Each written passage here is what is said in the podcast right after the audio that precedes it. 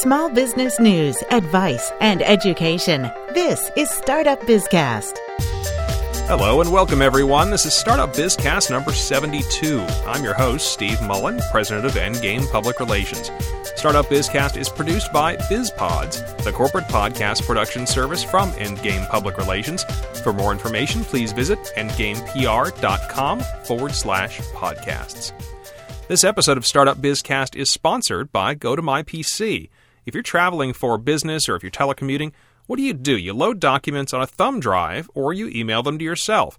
There's an easier way, though. Go to GoToMyPC allows you to see your computer desktop from any other computer in the world. Anything you can do on your work computer, you can do from a remote computer.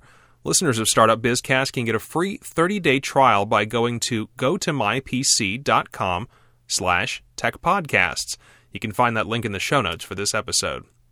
Now, this is going to be a brief episode, but I did have a topic I wanted to talk about this week. A few weeks ago, I was one of the presenters for a pair of webinars. The topic was small business marketing. I talked a bit about search engine optimization, a bit about news release marketing, and a bit about using social media to improve your search rankings. One of the topics I hit on was blogging for your business. Now, since I did those webinars, I've received several emails from participants, and they were asking very similar questions. I figured those questions must be somewhat universal as a result, so I thought I'd hit on them here and Startup Bizcast. Now, first off, let's talk about why business blogging is a good idea. Search engines like Google and Yahoo look at links to your website sort of like votes. The more votes you have, the higher you'll rank. They also look at the relevance of those links. If you have a plumbing supply website, 200 links from other sites that relate to plumbing are more valuable than, say, 200 links from video game websites. Blogging plays into this because it creates new content on your site that is linkable. People read articles you've posted on your blog and they link to them from their own blogs or their own websites. That's the idea. Now, even if you don't build any links with your blog, it's also valuable for your site's search engine rankings. The reason for that is that you write blog posts that are relevant to your website and you're building the amount of text on your website that can be indexed by the search engines. And you're reinforcing the keywords that you're targeting for your site. Still, another reason for blogging on your website is to give people a reason just to come back. There's new content for them to come back to read. Now that we've talked about why you'd want a business blog, let's talk about how you do it. One thing I always preach is that you have a business blog on your website. This means the address for the blog should be yoursite.com forward slash blog or forward slash something. This means you should not be using Blogger or other blogging services like it. The reason for this is that you want to maximize the effect your blog can have on the rest of your site. If you start a blog on Blogger, your web address for your blog will be yoursite.blogger.com. So all the links you build up and all the keywords you add to your site go only to that page on Blogger. However, if the blog's part of your site, then those links and keywords not only benefit the blog page, but also the rest of your website. I always recommend using WordPress, which is blogging software. It's very feature rich and it's open source, which means it doesn't cost a thing, it's free. Now, don't be confused with a site like WordPress.com. That's a blogging site like Blogger, which uses the WordPress blogging software. What you want is to get the software and have it installed on your website. For more information on the WordPress blogging software, go to wordpress.org org. That's .org. There are a few different ways to get started with WordPress or other blogging software. The first is to figure out how to install it yourself. It's relatively easy if you're somewhat technically inclined. Another way is to use a web host like GoDaddy. Now, they install it for you. Another way is to pay someone to do it for you. This is the easiest of the three options, but of course it costs money. This is one of the services that I offer, by the way. I should probably mention that. And I just learned recently there is a way to start a blog on Blogger and have it appear on your own website. When you update your blog, you go to Blogger, you type a post in, and then appears on your website in the same template you use on Blogger. I look into it a little bit. It's not an easy thing to do, but if you've already got a Blogger blog and want to port it over to your website, it's something worth investigating. If you have a blog on a site like Blogger and you simply have no way to get it over to your site, or to get someone to build you a blog on your own site. It's still worth doing. However, one thing to do is to make sure you have a very prominent link on your blog that goes to your main business website. This way, if potential customers find your blog, they'll know how to get to the rest of your site.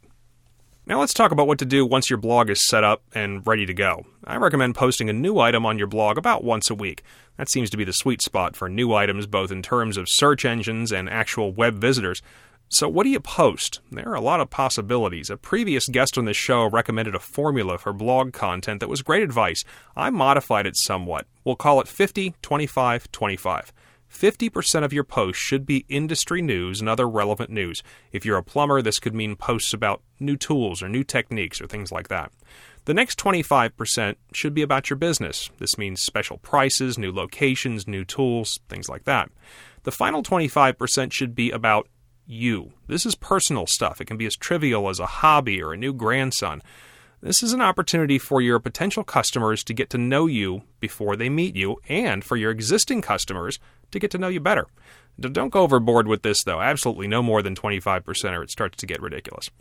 Another note about what to put on your blog these blog posts that you're writing do not have to be war and peace.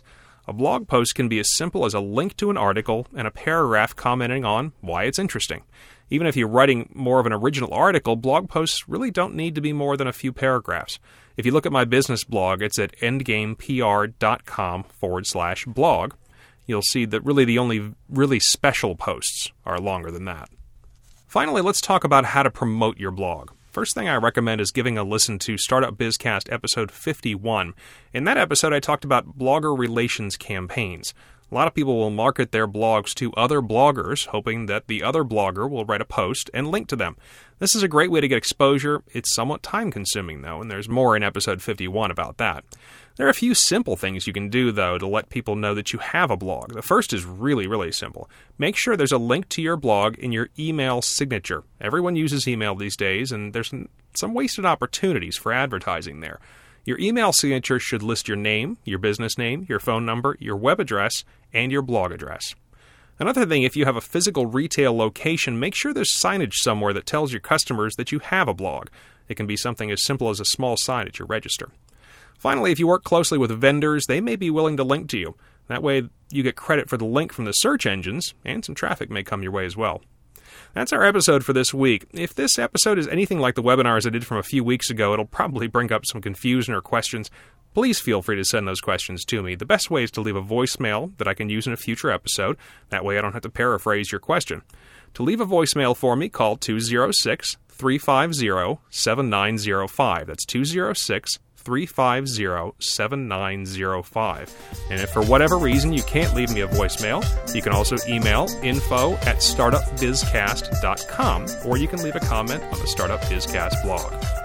That's a wrap for episode 72 of Startup Bizcast. Thanks for listening. I'm Steve Mullen.